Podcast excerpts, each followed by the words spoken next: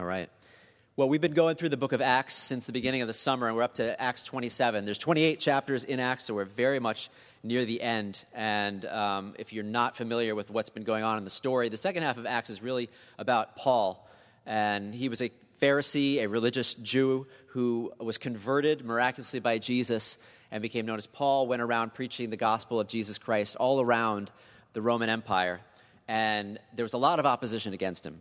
Everywhere he went, he faced a lot of opposition. And now he's been arrested, even though he's done nothing wrong, he's been arrested and he is on his way on a ship in Acts 27 on the way to Rome to, because he has appealed to Caesar because he knew he would not get a fair trial among the Jews who had arrested him. So he's on his way on a ship with two friends, Luke, who wrote Acts, and Aristarchus, and then a number, about 273 other prisoners and sailors and passengers and soldiers on their way there.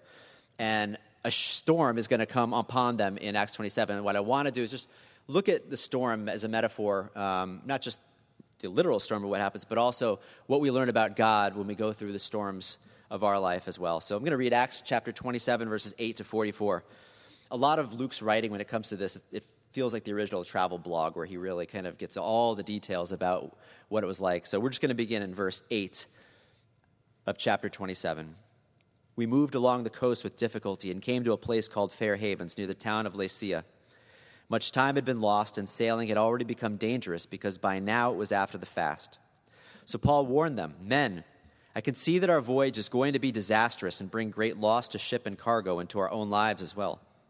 But the centurion, instead of listening to what Paul said, followed the advice of the pilot and of the owner of the ship. Since the harbor was unsuitable to winter in, the majority decided that we should sail on, hoping to reach Phoenix and winter there. There was a harbor in Crete facing both southwest and northwest. When a gentle south wind began to blow, they thought they had obtained what they wanted. So they weighed anchor and sailed along the shore of Crete. Before very long, a wind of hurricane force called the Northeaster swept down from the island. The ship was caught by the storm and could not head into the wind, so we gave way to it and were driven along. As we passed to the lee of a small island called Cauda, we were hardly able to make the lifeboat secure. When the men had hoisted it aboard, they passed ropes under the ship itself to hold it together. Fearing that they would run aground on the sandbars of Syrtis, they lowered the sea anchor and let the ship be driven along. We took such a violent battering from the storm that the next day they began to throw the cargo overboard. On the third day, they threw the ship's tackle overboard with their own hands. When neither sun nor stars appeared for many days and the storm continued raging, we finally gave up all hope of being saved.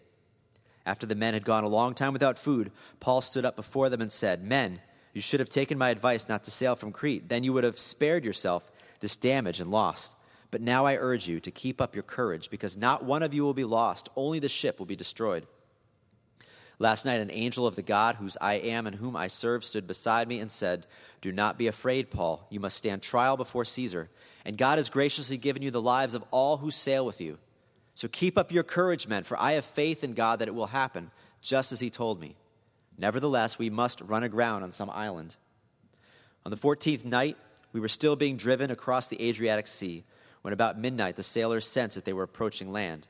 They took soundings and found that the water was 120 feet deep. A short time later, they took soundings again and found it was 90 feet deep. Fearing that we would be dashed against the rocks, they dropped four anchors from the stern and prayed for daylight. In an attempt to escape from the ship, the sailors let the lifeboat down into the sea, pretending they were going to lower some anchors from the bow. Then Paul said to the centurion and the soldiers, Unless these men stay with the ship, you cannot be saved. So the soldiers cut the ropes that held the lifeboat and let it fall away. Just before dawn, Paul urged them all to eat. For the last 14 days, he said, you have been in constant suspense and have gone without food. You haven't eaten anything. And now I urge you to take some food. You need it to survive. Not one of you will lose a single hair from his head. After he said this, he took some bread and gave thanks to God in front of them all. And then he broke it and began to eat. They were all encouraged and ate some food themselves. Altogether, there were 276 of us on board. When they had eaten as much as they wanted, they lightened the ship by throwing the grain into the sea. When daylight came, they did not recognize the land, but they saw a bay with a sandy beach, where they decided to run the ship aground if they could. Cutting loose the anchors, they left them in the sea and at the same time untied the ropes that held the rudders. Then they hoisted the foresail to the wind and made for the beach. But the ship struck a sandbar and ran aground. The bow stuck fast and would not move, and the stern was broken to pieces by the pounding of the surf. The soldiers planned to kill the prisoners to prevent any of them from swimming away and escaping. But the centurion wanted to spare Paul's life and kept them from carrying out their plan. He ordered those who could swim to jump overboard first and get to land. The rest were to get there on planks or on pieces of the ship. In this way, everyone reached land in safety. This is God's word. Let me pray before we continue.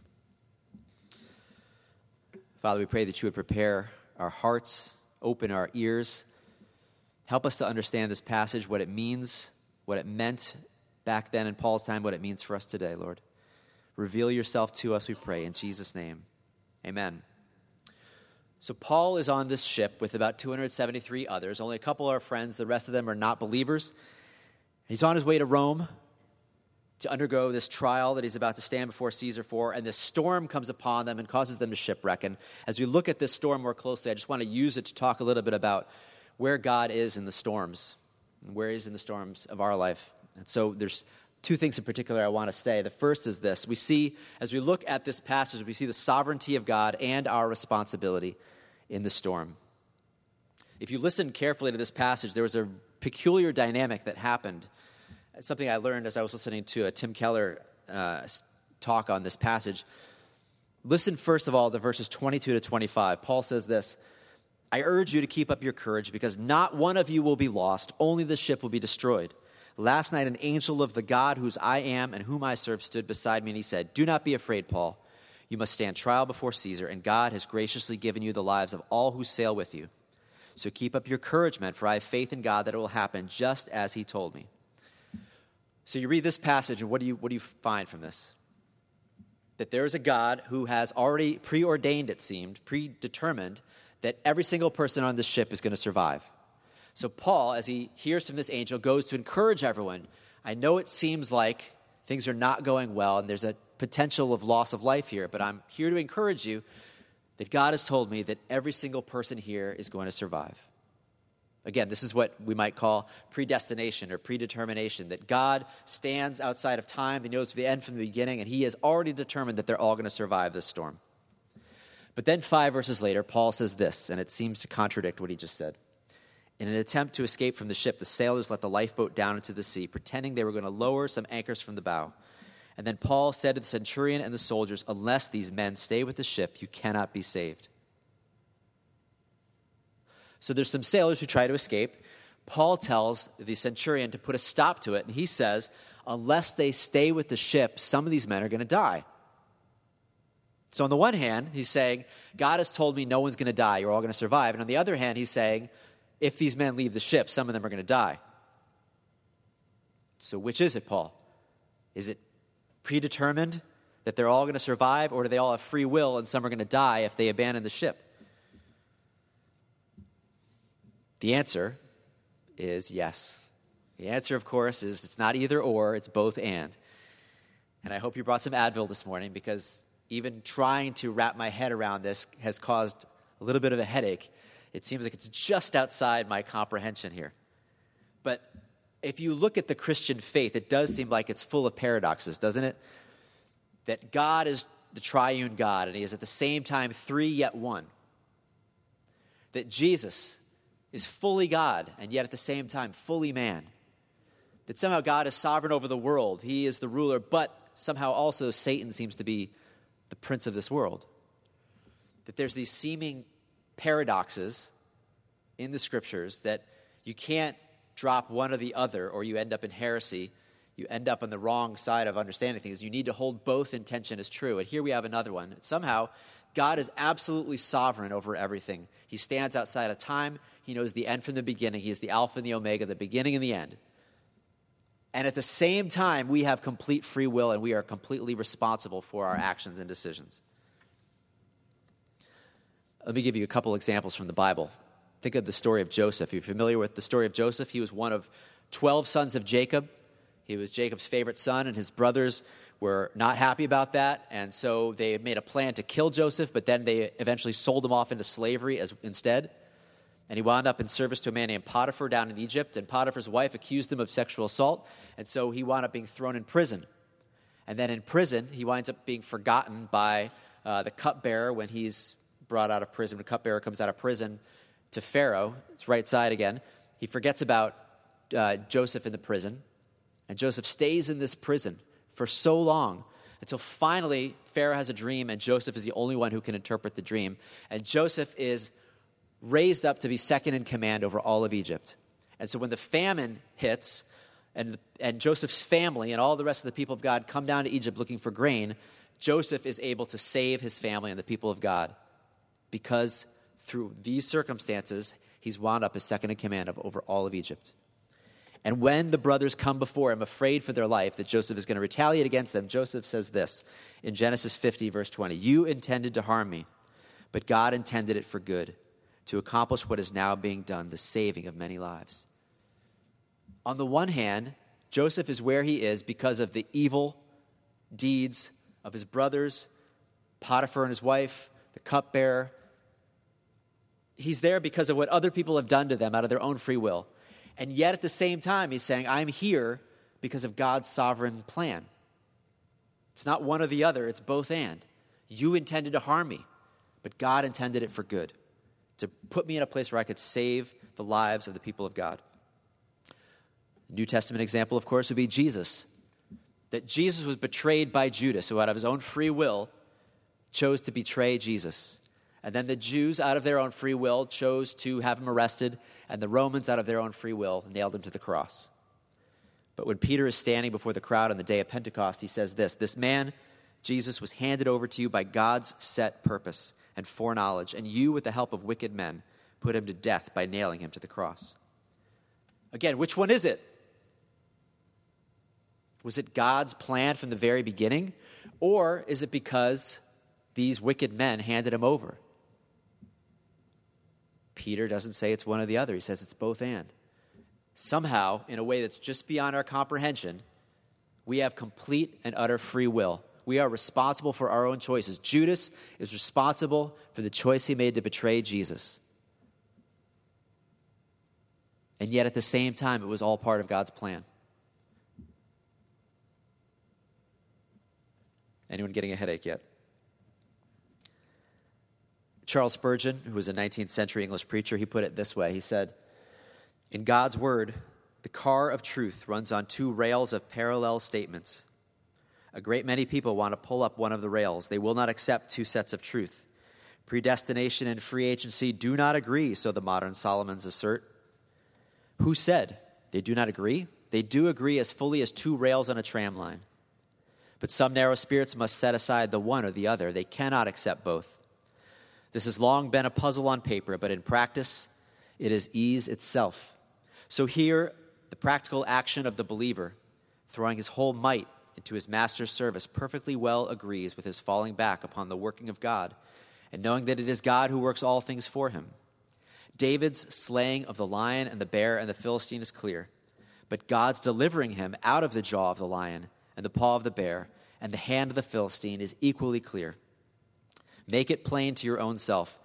I believe that when I preach, I ought to prepare and study my sermon as if its success altogether depended upon me. But that when I am thus thoroughly furnished, I have to trust in God as much as I had done nothing at all. The same view should be taken of your the same view should be taken of your view and your service for God. Work as if you were to be saved by your works and then trust Christ only, because, because it is only by him that you are capable of a single good work. Work for God with all your might as if you did it all, but then always remember that it is God who works in you, both to will and to, to do according to his good pleasure. How is it that the Philistine be killed? By God, says one. True, but not without David. By David, says another. Yes, but not without God. Put the Lord on the march with David, and you put the Philistines into untimely graves. When David moves to fight, God being with him, off comes Goliath's head. Nor champions' heads nor demons' helmets can stand against the man of God. The Lord of hosts is with us. The God of Jacob is our refuge. Or as Paul put it in Philippians 2 12 through 13, therefore, my dear friends, as you have always obeyed, not only in my presence, but now much in my absence, continue to work out your salvation with fear and trembling. For it is God who works in you to will and to act according to his good purpose. You see the parallel statements and rails there? Work out your salvation with fear and trembling. Work for God with all your heart. Why? Because it's God working in you. they've got to go together. Some of you may be familiar with the modern missionary movement. In the 18th century, there was such an emphasis on predestination that a lot of overseas mission had essentially stopped because the feeling was well, if God's going to save people, He's going to save people. He doesn't need us because God has predetermined who will be saved and who will not. And it was a man named William Carey who argued that God's sovereignty did not take away the need for human responsibility. That just because God was sovereign did not mean we did not need to go fulfill the Great Commission to go into all the earth and make disciples of all nations. And he went off as a missionary to India, restarting the missionary movement. So you've got to have both. You've got to have both. In the storm, Paul realizes that, first of all, God has promised everyone's going to be saved, but that does not mean that they can just dive in and go swimming and do whatever they want. No, they still need to do everything in trusting to God. And you have to do the same in your life. At the same time, keeping in mind that you are utterly responsible for the decisions and choices you make, while also holding on the same, on the other hand, that God is sovereign over it all. What happens if you drop one or the other? If you overemphasize one or the other? If you overemphasize the sovereignty of God, predestination, what happens? On the one hand, it can lead to passivity, right? Well, God's going to do what He's going to do. So I don't really need to work or try. God's just going to do whatever He does. I don't need to pray. God will do what He does. I don't. If you overemphasize sovereignty, predestination, you end up passive. Or you might end up blaming God for everything. You look back and you say, well, it was God. God did it. God caused it to happen. It's God's fault. On the other hand, what happens if you overemphasize human responsibility? It's all up to me. Think about the burden that puts on you. How it leads to such great anxiety and fear if you think everything depends upon you and your choices and your, it, it, that you have the capability of wrecking your life and the life of others if you screw up. As opposed to believing that even though I am responsible, God is sovereign and God is always working things together for good, and I can trust in Him that I can't wreck my life. That somehow He can still work through when people do terrible things to me or I do terrible things, that God can still work it together for good. You got to hold both in tension. That He is ultimately sovereign over everything, and you are also responsible for your choices. So let me build upon that with the second point of this, which is this look at God's purpose, His good purpose in the storm. Because you look at Paul, I mean, he's one of 275, 276 people on this ship. But look how he rises up as a leader because he trusts in God through this. Everyone else seems to be really afraid for their life, and he trusts in God through it all. And he is telling them when to eat, he's telling them when to stay on the boat, he's telling them when to sail and when not to sail. He trusts in God through it all. He knows that God has a good purpose in the storm, that he's sovereign over the storm.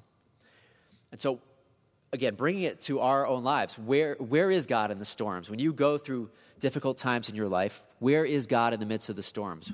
What does he promise? I think we see three main purposes in the storms. The first is this that God is always working for our good to make us more like Jesus. No matter what we go through, no matter what other people have done to us, Paul himself told us this in Romans 8 28 to 29. We know that in all things, God works for the good of those who love him, who have been called according to his purpose. For those God foreknew, there's that word again, he predestined to be conformed to the likeness of his Son, that he might be the firstborn among many brothers.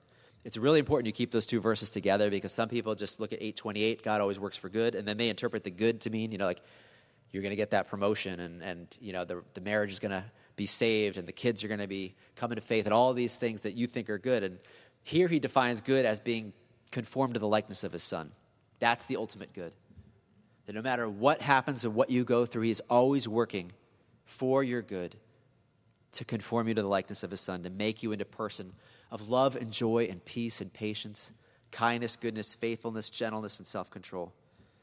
He's working through it all for good. And so, no matter what storm you are going through in your life, you can trust that there is a God who is sovereign over it all, who is working it all together for good.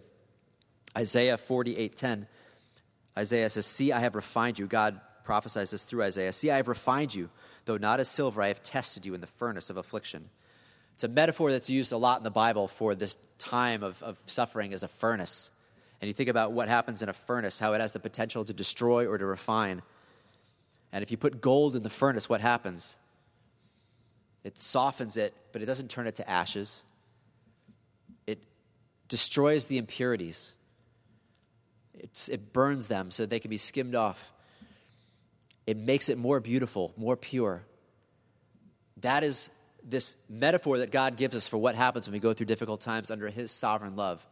That it feels like we're getting destroyed as we're melting in the fire here. But it's not. He is trying to purify us, make us more like His Son Jesus, remove from us those impurities. So, the first purpose he has is to make us more like Jesus. The second thing that he does in those storms is to teach us to rely on him. Again, look at how Paul explained it in 2 Corinthians 1 8 through 10. We do not want you to be uninformed, brothers, about the hardships we suffered in the province of Asia. We were under great pressure, far beyond our ability to endure, so that we despaired even of life. Indeed, in our hearts we felt the sentence of death. But this happened that we might not rely on ourselves, but on God who raises the dead. He has delivered us from such a deadly peril, and He will deliver us.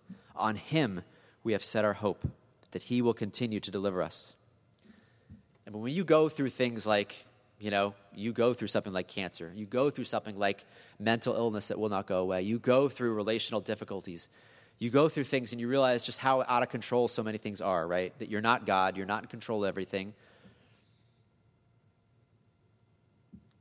That you need God, you need to rely on Him. And Paul says, We went through a situation here that was so bad that we thought we were going to die. But God was in it, he was not absent, and He was teaching us to rely on Him, to trust in Him, not to rely on ourselves. The storms show us that we need God. He allows us to go through things that show us our need for Him. And then the third purpose in the storm God works for our good to make us more like Jesus. God teaches us to rely on Him. And then God allows us to go through things to equip us to minister to others. 2 Corinthians 1 3 through 7, Paul said, Praise be to the God and Father of our Lord Jesus Christ, the Father of compassion and the God of all comfort, who comforts us in all our troubles, so that we can comfort those in any trouble with the comfort we ourselves have received from God. For just as the sufferings of Christ flow over into our lives, so also through Christ our comfort overflows. If we are distressed, it is for your comfort and salvation.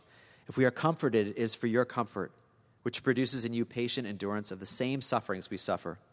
And our hope for you is firm because we know that just as you share in our sufferings, so also you share in our comfort. Sometimes you go through things in your life and you just have no idea what possible good God could bring out of it, why He would allow you to go through it. And yes, part of it is He's trying to make you more like Him. He's trying to remove the impurities. He's trying to purify you. He's trying to teach you to rely on Him. But often, what he's going to end up doing through it is to equip you then to minister to others, right?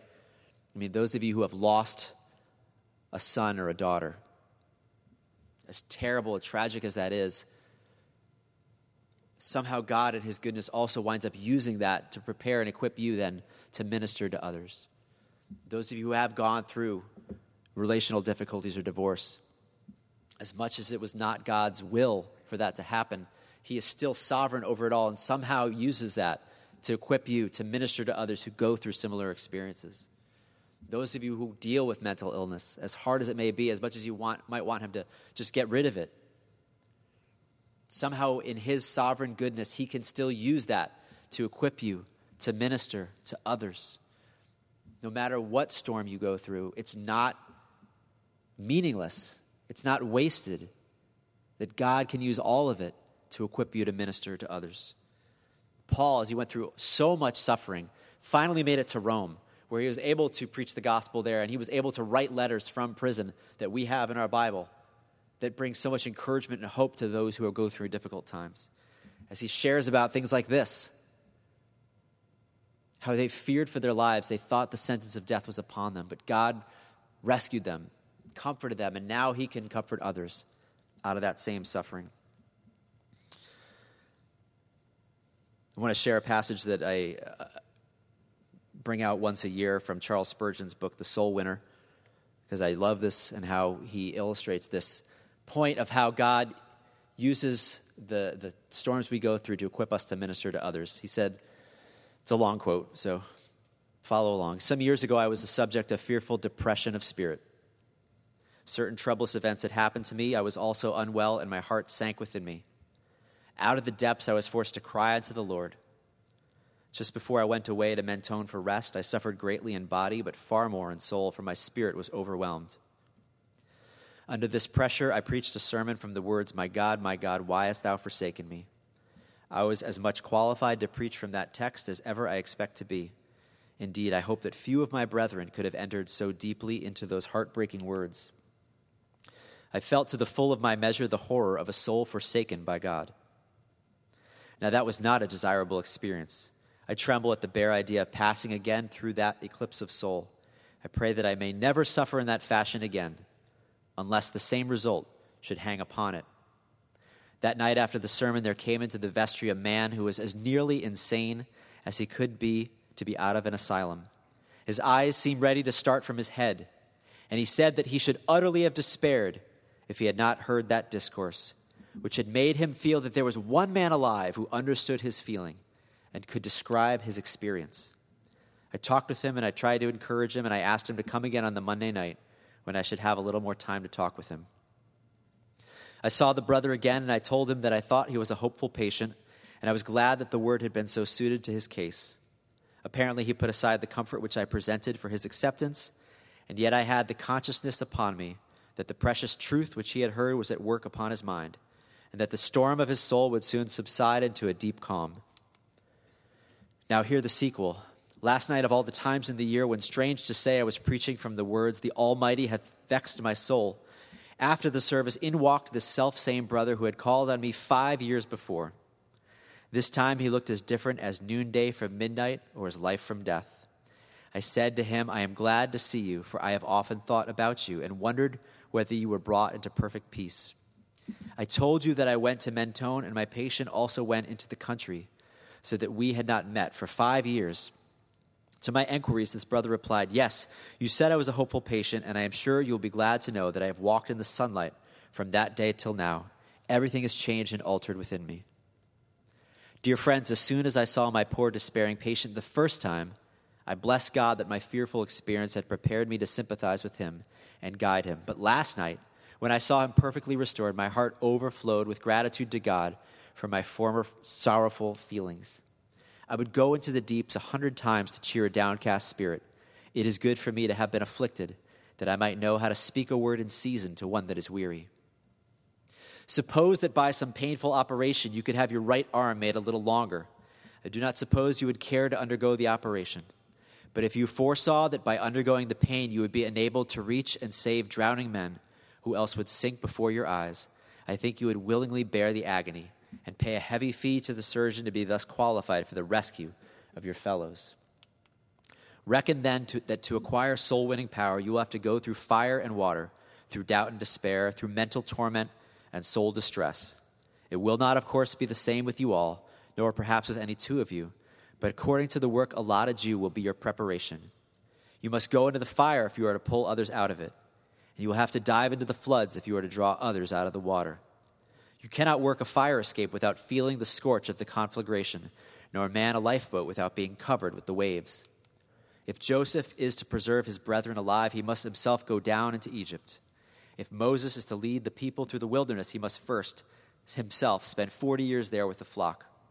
Payson truly said, If anyone asks to be made a successful minister, he knows not what he asks. And if it becomes him to consider whether he can drink deeply of Christ's bitter cup, and be baptized with his baptism.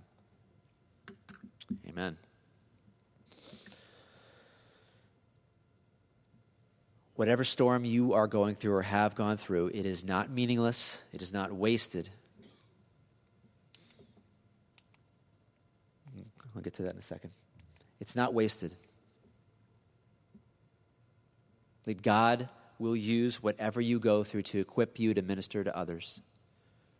Doesn't mean that he wanted it to be that way, but it's somehow in his sovereignty. He's allowed it, and he will use it for his good.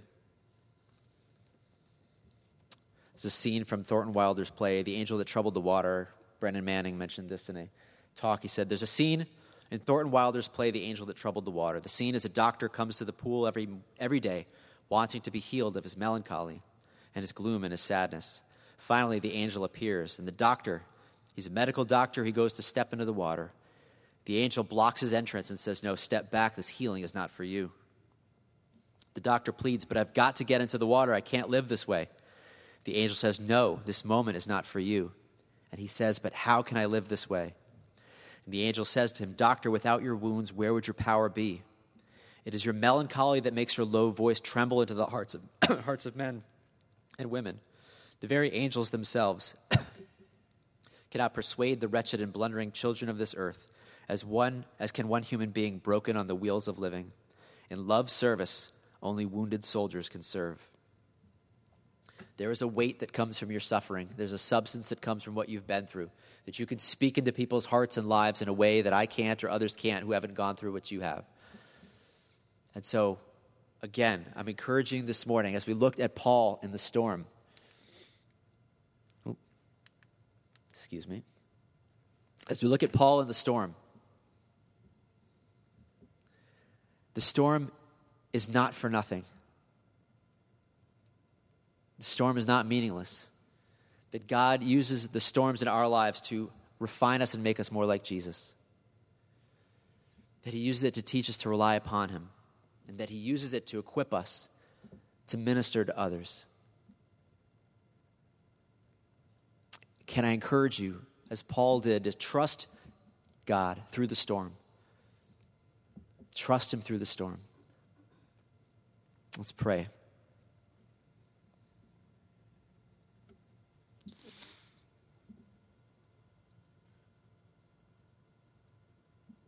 just take a moment between you and the Lord and whatever has been brought to your mind as we've talked about storms, whatever it might be, just I ask you to just pray to the Lord. Ask Him to help you trust Him.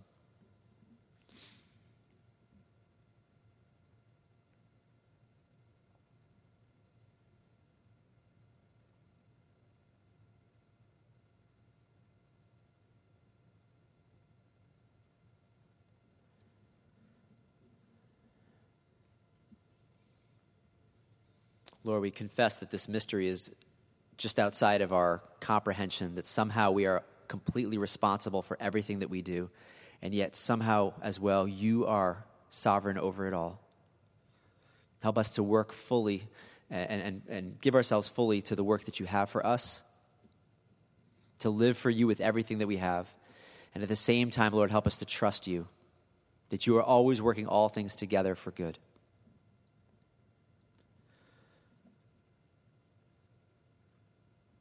Pray especially, Lord, that you would help us to see how you might use what we have been through or what we are going through to minister to others, Lord. We trust you, Lord. We pray this in Jesus' name. Amen.